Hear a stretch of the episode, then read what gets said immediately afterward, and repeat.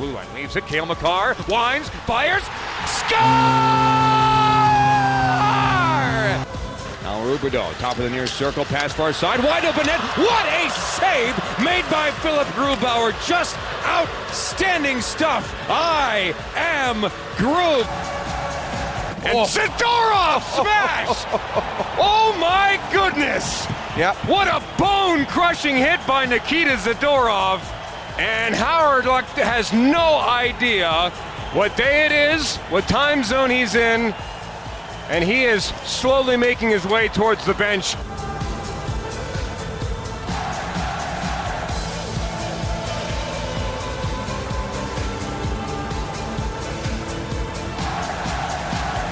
Hello and welcome into another episode of Avalanche Talk brought to you by DraftKings Sportsbook app, the number one rated sportsbook app in America. I am your host, JJ Jerez. With me, as always, Aarif Deen. It's a 4th of July edition of our podcast here. Figured, you know, it's Friday night. You and I don't have much lives going on. Why not just record and talk about the latest happenings in the NHL, right, Aarif? Yeah, absolutely. Thanks for letting everyone know that I don't have much of a social life, but you know what? Not I. There's a pandemic going on. That's my excuse. I'm sticking to it. There you go. If you're not running, you're recording podcasts. That's all we need from you. Um, yeah. So yeah, the, first of foremost, I guess, is Avalanche players are returning to skating. I mean, we've seen a, handful more returning. It's tough because we're only seeing a handful of pictures from the Avalanche social media teams, Twitter, Instagram, anything we can get. We're keeping an eye on to see who's actually showing up at practice. But we've got Mikko Rantanen uh, in the house this week, and a couple more guys have shown their faces lately. Yeah, Andre Burakovsky's back. Matt Calvert. Those are two guys that were injured. Obviously, Rantanen was also hurt. Nazem Kadri's been skating for a couple weeks. We got some goalies in the house. Hunter Miska skating. Uh, I believe Michael Hutchinson. I think I saw him. Grubauer's been there since the beginning. So Ian Cole showed up. We just got a lot of guys there now. Yeah, it was interesting to me when we saw Hunter Miska. I mean, I recognized him by his pads. Otherwise, I wouldn't have known you know. That's why I asked you. I, I, I, I'm not the goalie guy. I, I couldn't figure out who it was, so thanks for right. pointing that one out he's, for me. He's got those neat little mountains at the bottom of his. I think they're Vaughn pads. Um, but it's still strange. We touched on it, I think, on the last episode, but Francouz seems to be nowhere, nowhere to be found. I mean, we're seeing Hunter Miska in net for God's sakes. Yeah, and I'm not necessarily going to be too worried about it just yet, but it's at least worthy of a discussion now that it's July 3rd. Training camps are expected to tentatively start on the 13th. So we're talking 10 days, a week from Monday. And we've not seen one of the Avalanche's two goaltenders that are going to more than likely see playtime in this return to play tournament and in the playoffs. And, uh, that's a little bit of a cause for concern. It will be even more so if next week we're recording and he's not there yet. Uh, especially with Rantanen and Burakovsky, who we know were in Sweden and Finland. They're back now, and to have him not be back yet is at least worthy of a discussion at this point on July 3rd. Yeah, there have been a lot of negotiations this week regarding kind of the business side of the sport, and we'll get into that kind of the later half of the podcast here.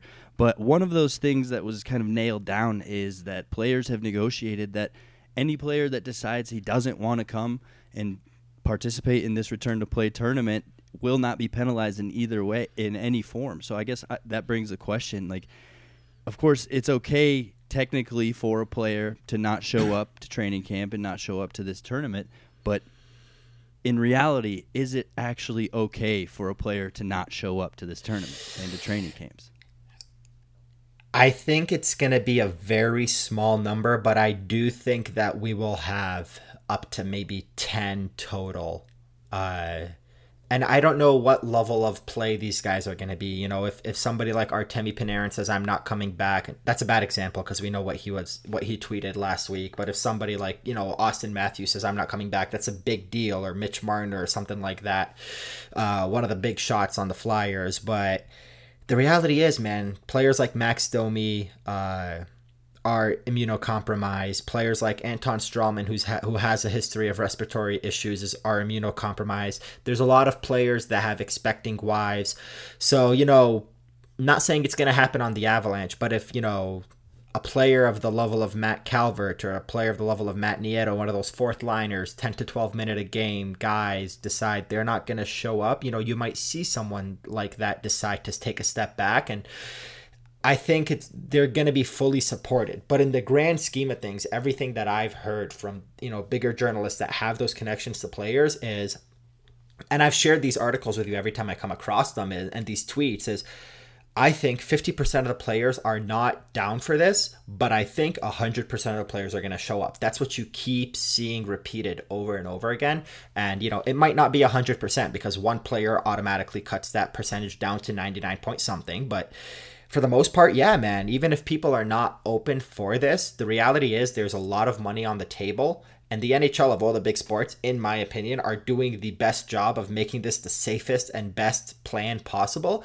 And players are going to suck it up and do it whether they like it or not. So, in terms of do they want to do it? Maybe not. In terms of are they going to and are they going to show up? I can say probably you can count on one hand, maybe two hands, the amount of players that are not going to show up for this. You always do a great job of hitting my biggest point right before I do. So, thank you for that. But right there you said it for me i think it's okay for some players to not come but when you're a big name guy and you know a face of a franchise yeah. I don't think it's you're going to get that kind of pass. You're not going to get it from the team ownership. You're not going to get it from your teammates. Um, so you know it's really a tough kind of teeter totter here for a player who would actually be worried. You know it'd be tough for them um, to really think about what they want to do. But you know as far as the hub cities go, you know I have a reliable source that tells me um, that an Avalanche player was spotted golfing recently. And who cares about that? Whatever. He can golf if he wants. But that's just a, another point, a testament to how these guys, it's hard to control them. I mean, they're young, they've got a lot of money, they're bored. You know, it, they're going to do things that they want to do. And I'm not you know, I think golf is perfectly fine and it's safe and you know there's no real risk there. But it's just a you know a small little example of how it's hard to control every single aspect of these guys' lives to make sure that they're staying clean I mean, and safe. Yeah, I'll take it a step further. Gabe Landeskog has been posting pictures all week about him and of him and Nazem Kadri golfing. Uh, Mikko Rantanen posted pictures of himself. Let me see if I can remember. It was Compher, Donskoy, Barberio, and Rantanen were all playing tennis. They were playing doubles tennis, and on a side note, that would be a game that I would love to get in on. uh, a couple of Europeans, they'd probably whoop my ass, but you know, who knows? But you know, these guys are playing these things. They're obviously going to public places in order to play this, and you might see some positive cases here and there, but this is why we're going to get them into the bubble where the only people they're going to be interacting with are each other and not the general public, and that's when you know that you know this is going to be at its safest in terms of phase two right now and the upcoming phase three training camp it's still going to be mixing athletes with the general public going home driving into you know into the pepsi center et cetera et cetera. Um, there's going to be some positive tests there but yeah you're absolutely correct. It's hard to control these guys and that's why all these hub cities that have been coming out with these ideas and these and these plans of uh, hosting the nhl they've been coming out with all of these extra amenities for the players. You can go to these bars and these restaurants and golfing and and, and ping pong and pool and all these things that are basically saying, hey, you don't have to sit in your hotel room for 20 hours out of the day and go play hockey for four hours. You have things to do and we have things to offer for you. So, yeah, I mean, look, they're our age and, you know, we, you and I have been in quarantine since March and so has the general population and our listeners as well. It's hard to not be able to have much of a social life, even if you play hockey for a living, even if you make millions doing it. It's hard. Well, I'm not sure if you've followed much of what's going on in the NBA, or I guess the NBA players' latest complaint about the hub cities is yep. the lack of sex that's going to be had there, and that's something you know that is probably on a lot of NHL players' mind too. I mean, two and a half months—that's a that's a long time. I mean, for me anyway. Hey. I just I just I just love that the NBA is the league to bring that out and and and I absolutely adore that because that would be the kind of thing that I would do but if I was in the NHL I would be too worried to be that guy. But in regards to that story, my favorite article that I saw. It was a headline. I'm not sure if you remember Tyler Kennedy from back when the Penguins were winning Stanley Cup. Well, we're winning that 09 Stanley Cup when they had that back to back with Detroit. Uh, that was a fun time. Tyler Kennedy, there was an article that was titled something along the lines of Tyler Kennedy says, Do you think Sidney Crosby is out there worried about having sex? He just wants to win a Stanley Cup. And I'm like, can we not hockey up this story too? Can we not make hockey about the, the logo on the front, not the sex you have at home? Like, can, can we just not do that for once? let's treat hockey players like the human beings that they are. I once had a coach, you know, when we were younger, make sure to tell us not to do it on game days because it takes your legs away from you. So I don't know if there's any truth to that, but maybe NHLers abide by that too. You know, those are the kind of things that I'd be more than happy to ask some of our uh, favorite players uh, off the record. Once I build that rapport, I don't think I can go up to Landeskog and ask him that. But you know what? Maybe in a f- three to four to five years when I'm a big shot, I can do it. Who knows? Hilarious. Um, so, funny thing that's kind of been going on, I think, from reports outside of the negotiations is just kind of the ambiguity. Uh, it feels like there's a lot that we still don't know. I mean, people can't really nail down what's the actual sentiment of the players you know, it seems like it's a bigger split than we're realizing, but a lot of reporters that are close and have those sources are kind of saying, you know, it's hard to really nail down what it is. And it was kind of the same thing with the hub cities. I mean, we all expected the hub cities to kind of be announced a lot sooner than anticipated. So it's just, I don't know, a little bit nerve wracking for me that, um, you know, things just can't can't seem to be uh, developing enough for somebody to solidly proclaim anything really and like always, when we talk about this, I'm going to take the other side and I'm going to say I disagree with you. And the reason why is because about a month ago now, the NBA came out and announced that Florida is going to be their hub. They're going to play in Orlando. And then they started to come up with all these rules and regulations. We're going to do this. We're going to do that. This is what's going to be available to us. This is what's. And in my head, I'm just like, why are you guys rushing all of these details when you're not playing for another six to eight weeks? You want to start in August and it's June 10 or June 15 or whatever the hell the date was, and you're out here announcing these things that, let's face it, are very fluid situations because of the current pandemic and what's going on. So the NHL is doing everything in their power to know we have until this possible day to make it happen. We want to play on August 1st. Let's take every minute we can and exhaust every avenue to make sure that we do this right. We got the right hub cities. We are in the right situation and we don't have to come back and say, actually, never mind on Vegas. We're going to go to Edmonton. Never mind Chicago. We're going to go to Columbus. They didn't want to be put in that situation. And the uh, reality is, the NHL also gave themselves some leeway to work with because they said training camps have to start by July 10 and they set up three weeks of training camp. So we've been saying it since the start. What the heck do they need 21 days for? And now they're like, you know what? We'll start on the 13th and you fly to your hub city on the 26th. So now it's a 13 day training camp. And if that needs to be cut down too, you want to know what? It's going to be cut down as well.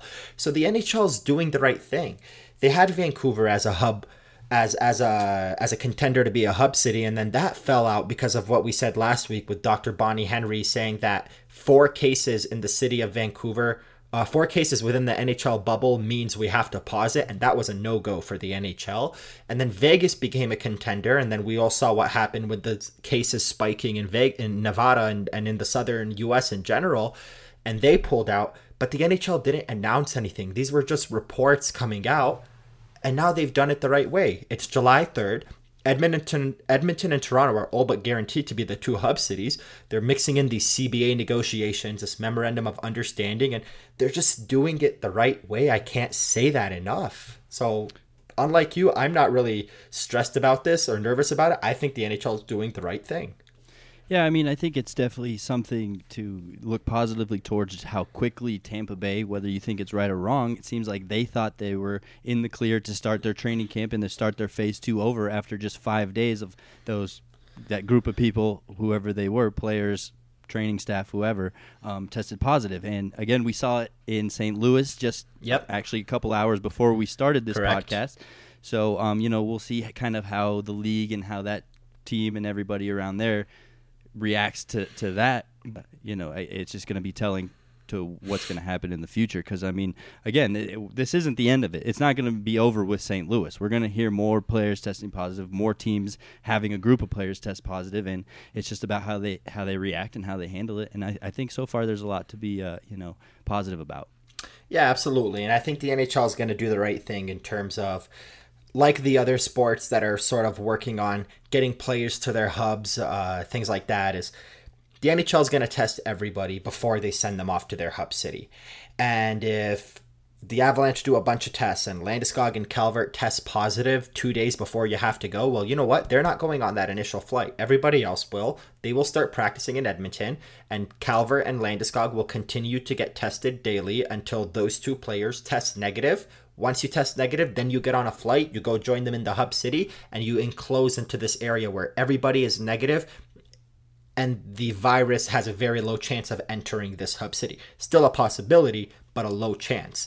So that's the way it's going to go. The NHL is going to get everybody in there. There's a lot of questions we've had about, you know, who's going to serve them food, who's going to who's going to shovel the ice between periods that's one of my favorite questions is who's going to come out between periods and shovel the snow of the ice uh, off the ice you know during three commercial mm-hmm. breaks mm-hmm. who's going to drive the zamboni who's going to do all these things and are they going to be within the hub city as well or are they going to get to go home to their families that's obviously something that we don't know but i'm very much confident considering the amount of care and, and, and precision they've put into this plan that the nhl and the pa have discussed these things and they're going to do everything in their power to make this as safe as possible absolutely um, I guess moving on, I think you touched all, on all of it. I just wanted to shout you out for a couple podcasts ago. You called these two cities as the front runners, even when there were about what eight to ten contenders still in there, and you know viable candidates. You said I think it's going to be Edmonton and Toronto. We'll look at you go.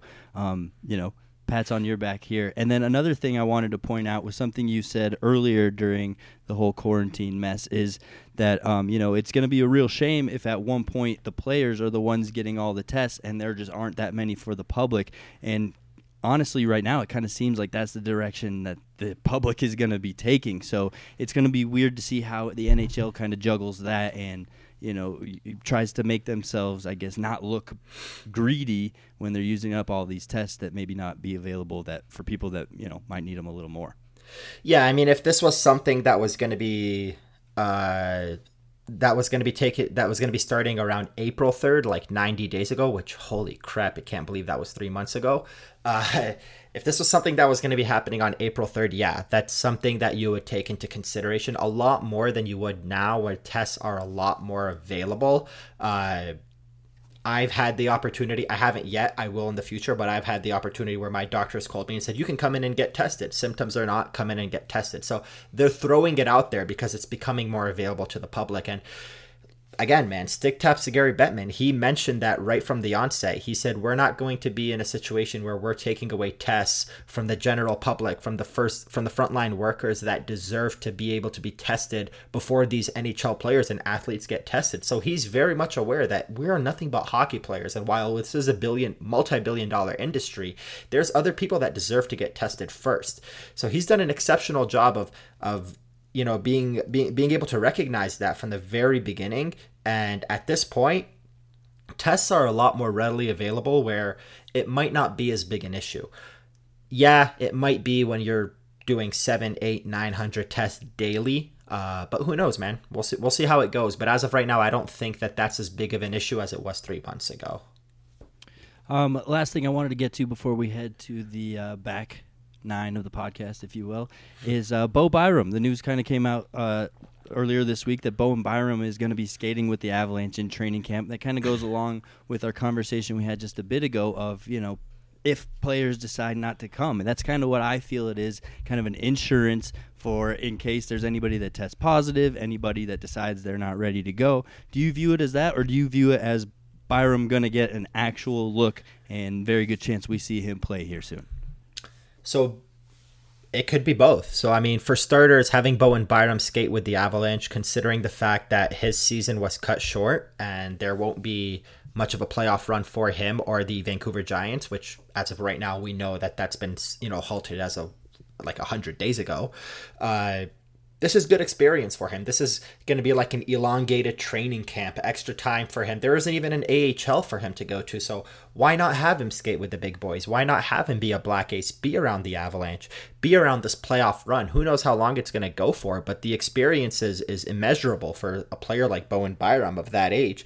But at the same time, you also have nine games before his first year of his entry level deal gets kicked off the books.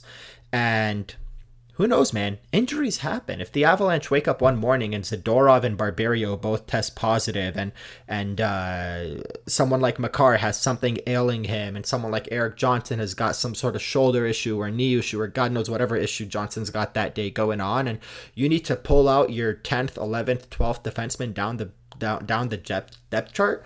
Why not give Bowen Byram a shot? Why not give him a game? Why not give him ten to twelve to fifteen minutes? So there is a possibility he's going to play. You're also going to see maybe players like Anton Lindholm in the mix before he gets there, but it's there's no reason not to have him there. At this point, he is the Avalanche's property. There's no junior hockey for him to play right now. There's no World Juniors or uh, World Championships for him to go to. Uh, you know, assuming he may have made that team for Canada. There's no AHL playoffs for him to join, so why not have him with the big club, taking advantage of this situation and just getting this experience, whether it's game experience or just being there for the ride? I think being for, there for the ride is really the main thing here. Getting there's nothing Correct. like getting those reps in. You know, when you're playing D against a guy like Nathan MacKinnon, it's a long way from the guys you were playing over, um, you know, in junior. So I think that's going to be more important for him than anything because I don't see him getting much ice time, especially in a situation like this. Maybe if there was some regular season um, that they could play around with, then yeah, throw him in there. But these are games that matter, every single one of them. So uh, I think they'd rather go with somebody that they've seen do it before. They know what they can bring to an NHL game, especially if the stakes are a little bit higher. Like a guy like Anton Lindholm, for example. So um, it'll be you know fun to see how that actually plays out. But I don't see him getting too much time or love. Um, I, I don't know. I don't Bednar doesn't strike me as a guy that really wants to roll the dice on something like that either. But of Yeah, course, there's a lot of evaluation uh, in practice before. We're also in a pandemic, so if five guys go down in one day with uh, positive tests or injuries or something, because let's face it, nobody's played an actual game for about 120 days now, uh, he might get a shot. I'm not holding my breath on it, but I think the Avalanche are aware that there's a possibility they might have to play him, and if they do, they have nine games before his entry level deal kicks in. So we'll see how it goes. But again, the main thing here is just having him there for the ride, and that's going to be experience like no other for a player like that. almost like a Plan Z. You're saying. Exactly. Yeah. It, there's a possibility it could happen. All right, guys, I got to remind you that this show is brought to you by DraftKings, and these days the sports landscape is constantly evolving, and this week is no different. Luckily for all of us sports fans, DraftKings Sportsbook, America's top rated sportsbook app, has us covered. And for a limited time, DraftKings Sportsbook is offering a sign up bonus of up to $1,000. This week is full of action from golf to European soccer, and DraftKings Sportsbook has you covered. And that's not all. Head to the app right now and check out the special odds and promotions that will be available throughout the week to help you make it rain. DraftKings Sportsbook is US based, making it safe, secure, and reliable. Plus, it's easy to, to deposit and withdraw your funds whenever you want. And to, to top it all off, DraftKings Sportsbook is offering their best sign up offer to date right now. You don't want to miss this. Download the top rated DraftKings Sportsbook app and use code MHS when you sign up for a limited time. All new users can get a sign up bonus of up to $1,000. That's promo code MHS for Mile High Sports to get your sign up bonus of up to $1,000 only at DraftKings Sportsbook. Must be 21 or older, Colorado only. Bonus comprised of a first deposit bonus and a first bet match, each up to $500. Deposit bonus requires 25 times playthrough. Restrictions apply. See DraftKings.com slash sportsbook for details. Gambling problem? Call 1-800-522-4700. I know everybody loves our gambling stories, but DraftKings has been very good to me lately. I don't know if I'm just on a hot streak or, you know, there's some sort of connection with me and, and the DraftKings app, but I've been gambling for the last 13 years since I was 18, old enough to gamble online, and this might be the first time I ever actually cash out. I'm so excited. I love DraftKings. I love I love La Liga too. Yeah. Uh, I've not been going for nearly as long as that, maybe a couple years for me, and I already feel like I'm overdoing it. So there's a 1 800 number for you there if you ever feel the need to call them. I'm good. getting I'm good. I'm responsible about it. I don't have enough money to be losing like that. But we got to the first part of the negotiations between the NHLPA and the NHL, and that's just phase three and phase four. How are we going to get this thing started? There's a whole back half of the conversation to discuss, and that's kind of the business side Yeah. of everything that they're talking about. And there's just so much to unpack right now um, as to what's being talk about, talked about. We're going to do our best to hit on the major points and you know make sure it's not boring because you know my thing is I love to analyze hockey, right? I like the Yeah. X's and O's. I like to what happens on the ice. The business side of things never been my cup of tea, but right now this is monumental. I would say very I mean, much is, so. Yes, that's Yeah. the right word. And you know, you and I are a lot different because I I nerd out on the on the business side. It might be my MBA coming into play here with the nerdy side for me, but the collective bargaining agreement, the lockouts, and all the things that come with it. I just love nerding out on this stuff and these negotiations and. You said it, man. Monumental. The information that Elliotte Friedman came out with today, it's no wonder that James Van Riemsdyk, who was on the return to play committee, uh, a couple weeks ago, he was getting interviewed and he said, I've been on the phone more in the last two months than I have my entire life. And it's because the NHL and the PA are discussing a lot of things more than we thought they would be at this point, more than what's necessary to get the games going. They're going above and beyond to really make sure that for the first time in Gary Bettman's tenure as the commissioner of the NHL, that we don't have a lockout or any kind of. Uh, uh, a halt in the in, in play at the end of a collective bargaining agreement that there is for the first time an extension. And the things that they're discussing again monumental. So Elliotte Friedman came out with an article today and he just sort of shot through a lot of things. And I think a lot of them are worth touching on and discussing. Yeah, you kind of cracked the can right open there with the uh, extension of the CBA. There's not going to be a lockout in 2022, it looks like, which is going to be huge. I mean, not just for us hockey fans who get so disappointed every time there's a lockout that we just have to sit there on our hands and not watch hockey, but just for the health of the sport, the health of the business of the NHL. I mean, it's so detrimental for them to miss a half a year, an entire year, like we've seen them do in the past couple lockouts. So, um, you know, getting ahead of it now, I, I I love what I'm seeing, and there's if there's one thing we can all agree on is that we don't want another freaking lockout. Absolutely, man. And and I think with the pandemic coming into play, we discussed this many months ago. I mentioned this uh, about a month and a half ago, but this negotiation has been a lot easier in a sense, not easier in terms of what we're discussing because nobody expected to discuss a pandemic, but it's been easier in the sense that the NHL and the PA are sort of working together against the current events and the situation that the world is in rather than me versus you. And for the mm-hmm. 1st time, it's not a me versus you situation. And because of that, they're coming to the table. Everybody's angry, but they're not angry at each other. They're angry together at the situation and want to really put pen to paper to get this job done. And it looks like they're all but guaranteed to have that done by the end of this weekend. Hell, maybe by the time you guys listen to this podcast. Well, what's nice, I think, for the first time in any of these negotiations, I think the players hold so much leverage. I mean, do. they they say, "Hey, you want us to play? Well, it's got to be by our rules." And you know, there's a lot of things that we've had problems with over the last year. So you, I really like that. You know, the last thing you want to see is the rich owners get richer. I mean, it's not like the uh, players aren't well off or anything, but yeah, th- they're the ones making the money. They deserve to have more of the say, in my opinion. Yeah, for sure. I mean, in regards to this season, they've already been paid for completely. So if the NHL players wanted to not play, obviously that would affect escrow moving forward. But as an owner, you're not going to be okay with sticking it to your players and making them lose money when in reality you're going to lose a hell of a lot of money too. The owners want this to happen probably more than the players do at this point. Um, and that was, you know, that's shown in, in the details that came out with this article that Friedman uh, released today. And, you know, we can touch on a few of those things, but it really looks like the players got a hold of a lot of things. Uh, they, they gave a little bit back in terms of some things, which we'll discuss. But for the most part, man, the players really are getting a lot out of this, and I really like it. Yeah, and that brings us to the next topic that I wanted to touch on was the escrow.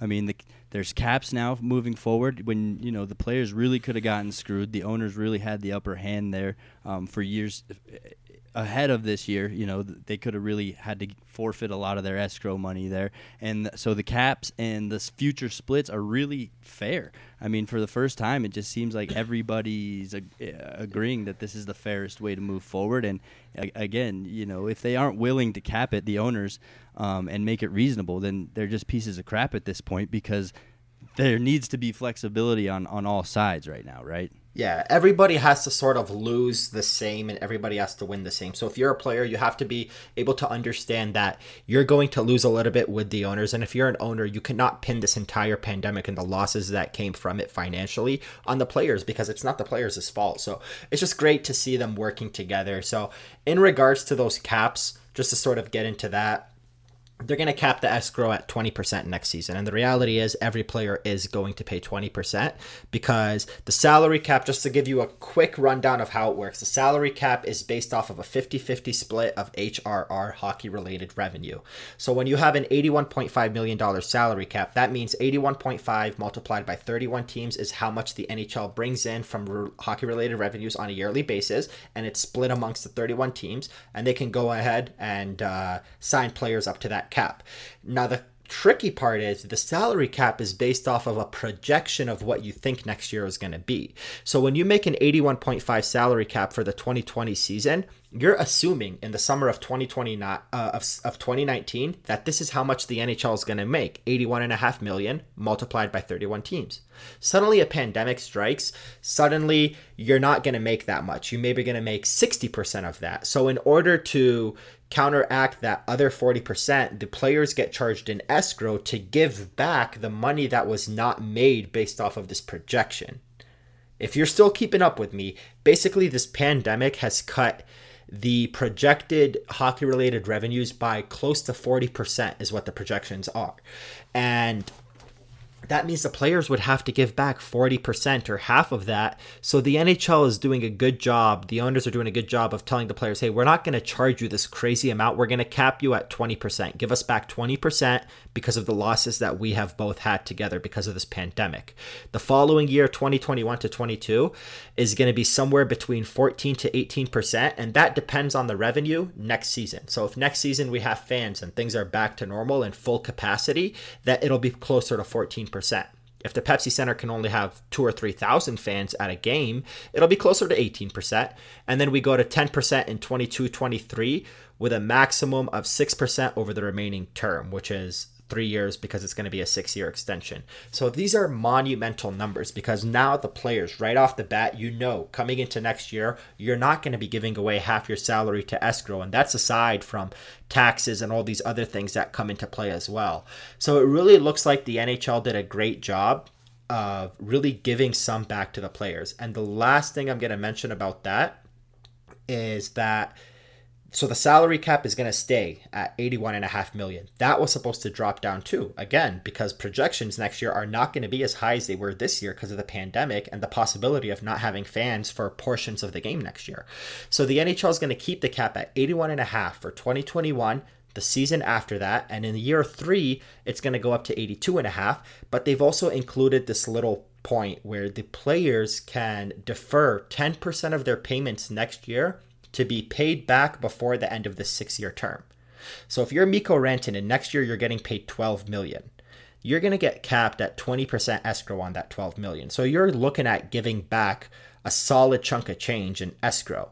But if you defer a, a 10% portion of that, so you're looking at 1.2 million deferred to another season, when that season comes around, the cap isn't the, the escrow is not going to be 20%. It's going to be much lower. So you're going to get a lot of that money back. So it just, again, man, they work together. I hope you guys kept up with that. I love numbers. I told you I geek out over this stuff. So it's fun for me to talk about. But they did an exceptional job of really coming together to to make it a win for the players, a win for the owners, and let's get through this pandemic and this financial crisis together.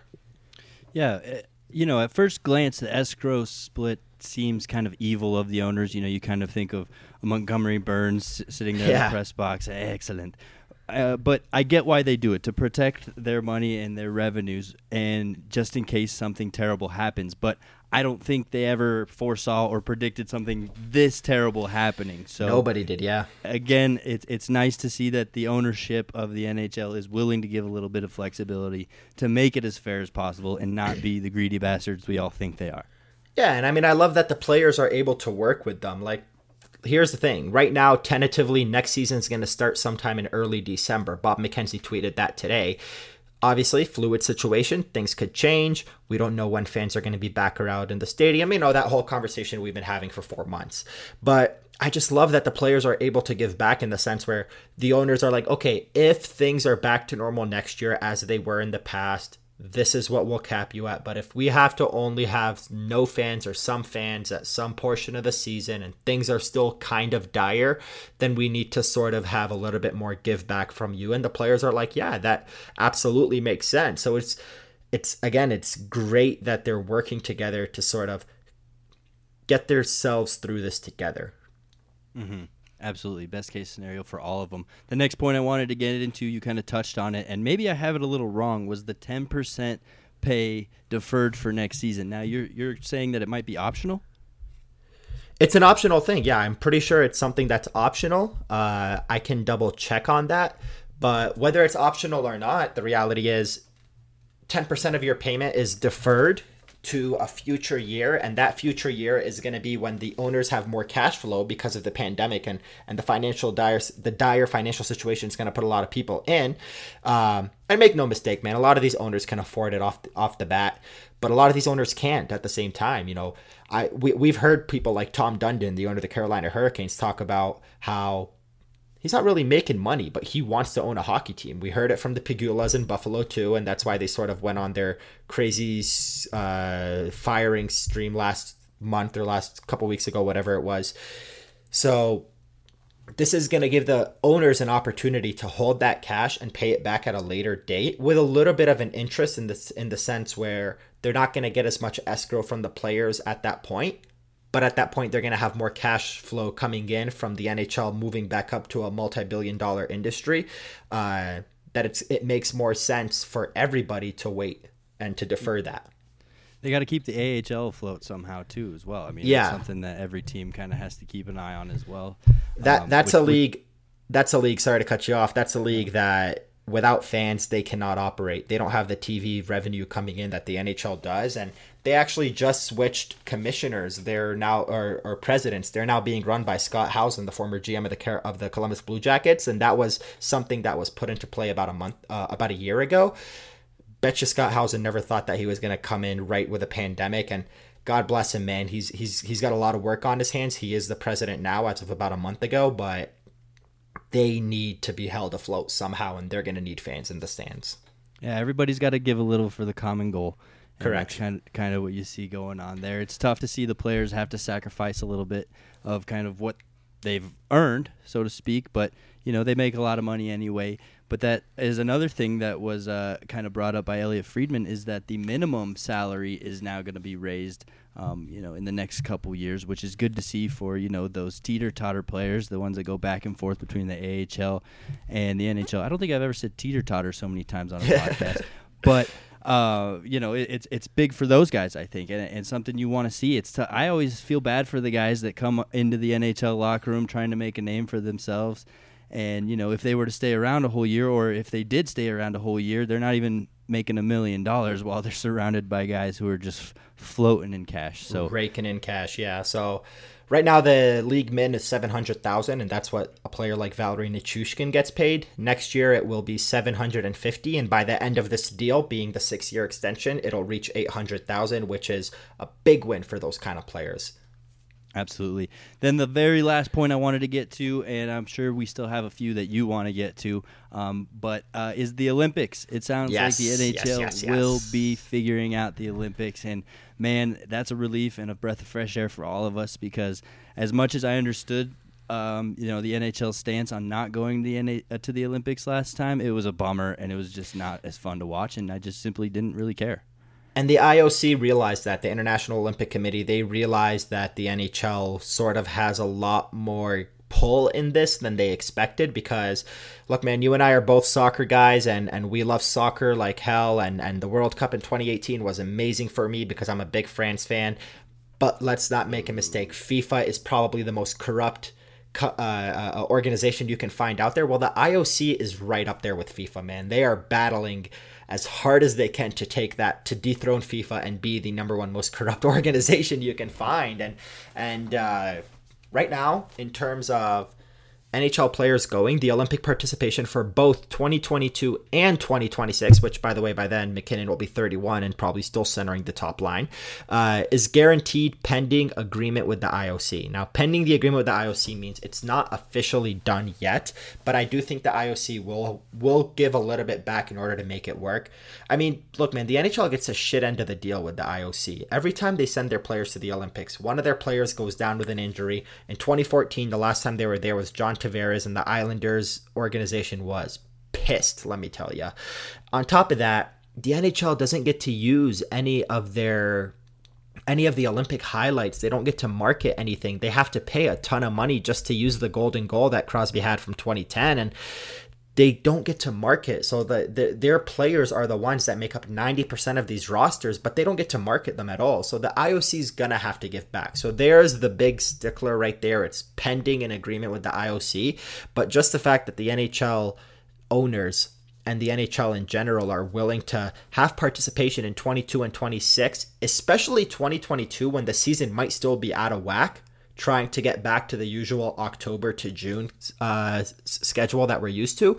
It's it's monumental for me that they've told the players, you know what, you can have this.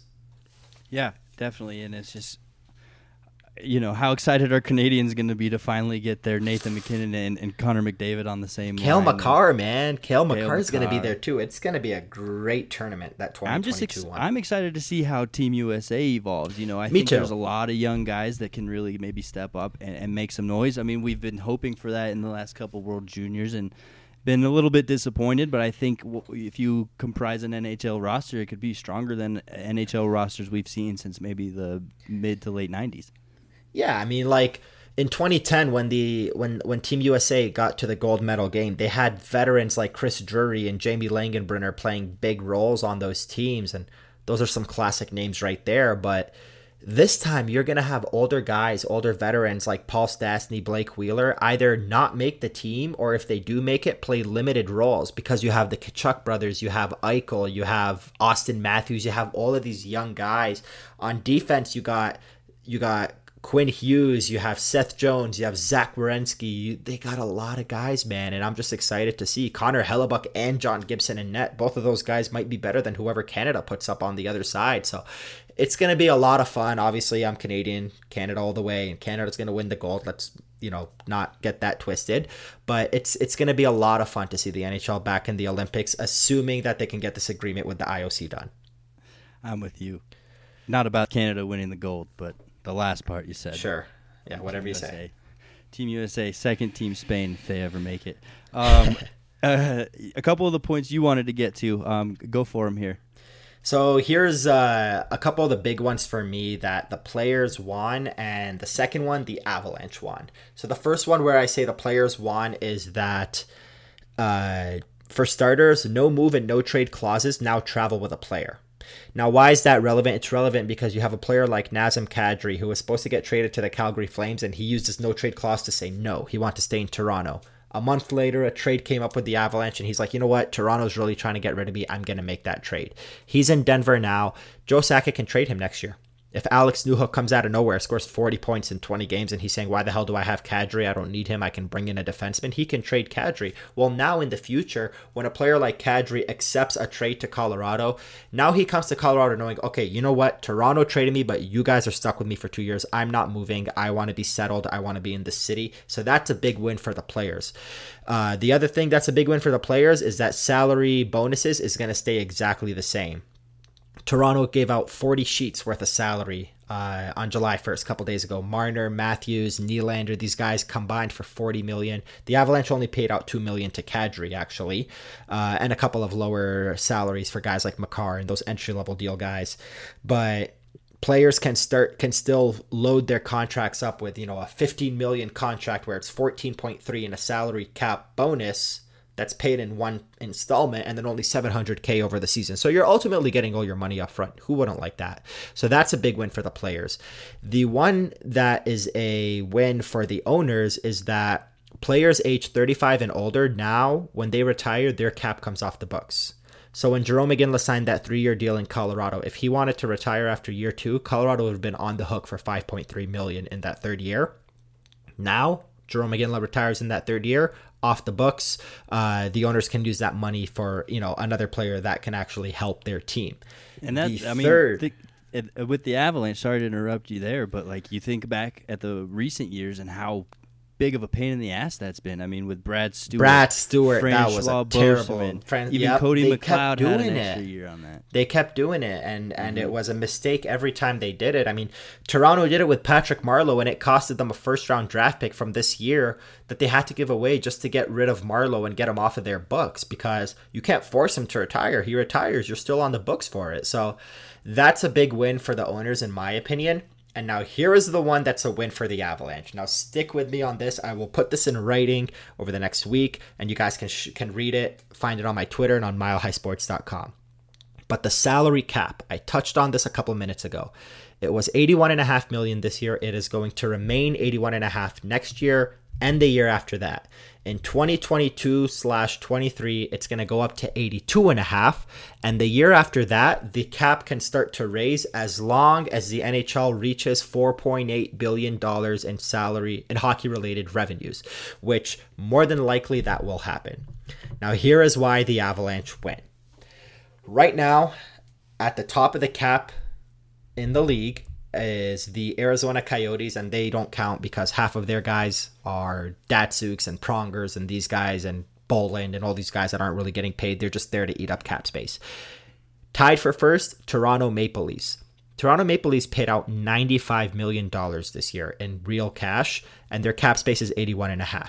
I kind of feel bad for them because Kyle Dubas signed these contracts for Marner and Matthews and Tavares and Nylander and gave away all of this money with the assumption that, rightfully so, the NHL is going to see a rate a rise in hockey related revenue because there's two big factors. On top of the fact that Gary Bettman has made the NHL a constantly evolving and growing business, two things.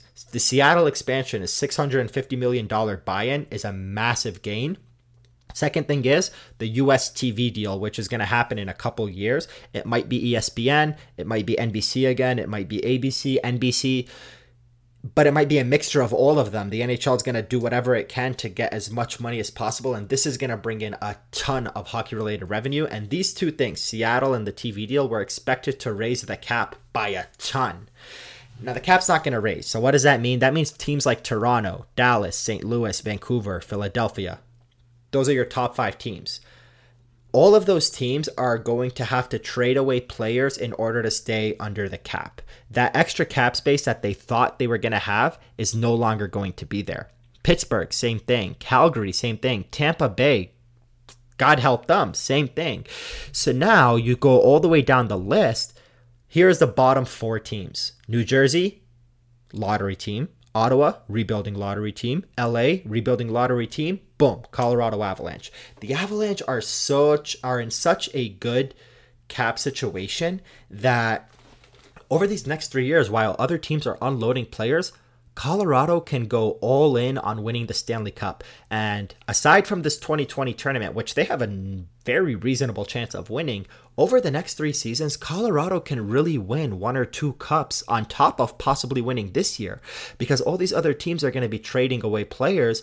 The Avalanche are going to be in a good situation. Yes, they're going to give Makar some money. Yes, they're going to give Landeskog money and Grubauer possibly some money but they're in such a good situation in terms of having the right guys under contract that they're going to be a contender even more so than they were already expected to be for the next three years and possibly a Stanley Cup team, a multiple time Stanley Cup champion over these next few years.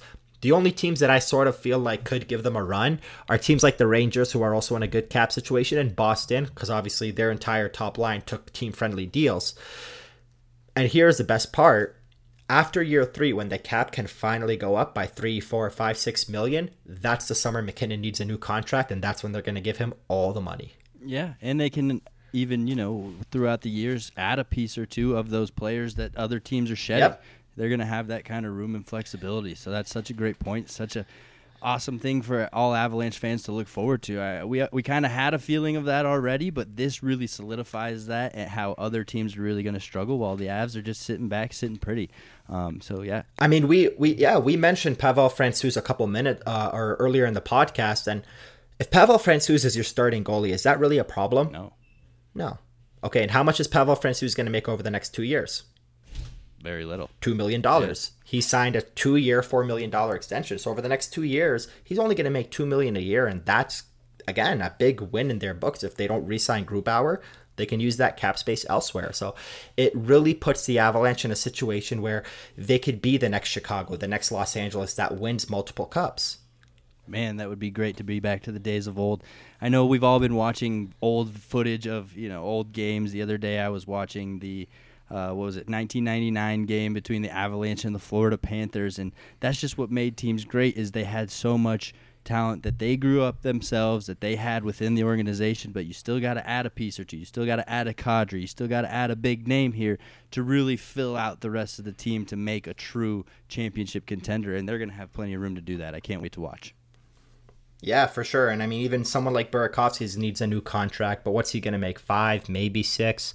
Landeskog makes five point seven million. How much more than that is he really going to ask for? Probably not more than a million more than that. I mean, I could see Landeskog signing a six million dollar deal. Uh, who knows? But I, you know, I don't want to get too ahead of myself. But this cap situation puts the Avalanche in an exceptional spot over the next three to four years.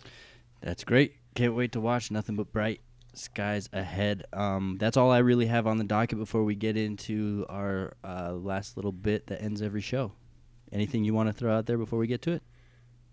I think I've blabbered enough, man. Let's move it forward. All right, let's wrap this up and get to the social media moment of the week. This one is my pick. Usually they're Aarif's pick. I'm going with it this week, and that's uh because I was scrolling through my timeline on Twitter the other day and came across a, a strange tr- tweet from Torrey Smith, who's the for, former wide receiver, I think, for the Baltimore Ravens. I don't know if he's in the NFL or not anymore, but his tweet says, "Pickles don't belong on chicken sandwiches." And I was like, "What? What? Why is this on my timeline?" Then I see at the top, Gabe Landeskog liked this tweet, which you really don't see that too often from him, unless it's something related to him or related to the Avalanche. So my or something he apparently really believes. Yeah. In. So my question to you, Aarif, is: Do pickles belong on chicken sandwiches? Absolutely, 100%. I am always an extra pickles kind of guy, and I will take that to the grave with me, and I'm going to have a word with Landeskog about this. It's a love it or hate it kind of thing, right? I mean, there's there's no in between. You're either all in or you're all out, and Landeskog seems like he's on the wrong side of that. I'm with you, and the, obviously the first thought that comes to my mind is a Chick-fil-A sandwich, no free ads, but I mean, yeah. you know, and I got to have pickles on that sandwich. It also has to be a spicy sandwich for me. Yeah, for sure. And like I said, I'm an extra pickles kind of guy, so I'm always asking for those extra. Do you really? Will you, if great... you're at Chick Fil A, do you say, "Can I have extra pickles"? Absolutely, one hundred percent. Why not? I know. I've never, never seen that. I guess that's that's Try a rarity. we might have just lost some fans for that.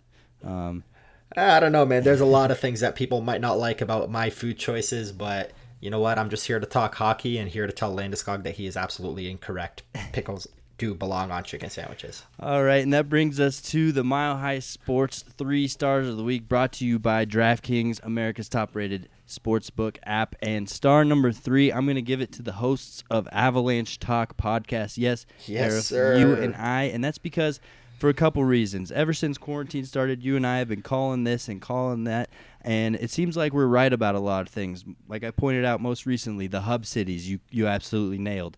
Um, we saw an anonymous player get quoted earlier this week about how this whole tournament is more of a cash grab, but players are going to fight through it and they're going to do it anyway because they're hockey players and that's the hockey culture. All things we've said in quarantine. Another thing is.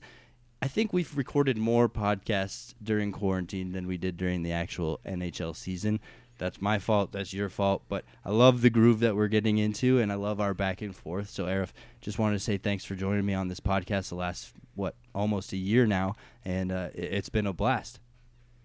Yeah, it's been a hell of a first season to be a part of this, and you know it's not even done yet, even though it should be. And we should have been talking about uh, Taylor Hall signing a one-year deal with the Avalanche to go all in next year, or something like that. But instead, we're talking about this upcoming tournament. So I'm excited to see where it goes. I'm excited to be correct about the Avalanche winning a few cups in the next three years, and I'm excited to keep dishing out these podcasts and connecting with our listeners. Yeah, and I'm ready to get back to talking X's and O's and get back to talking Avalanche. Yes. We've been such an NHL podcast the last few months.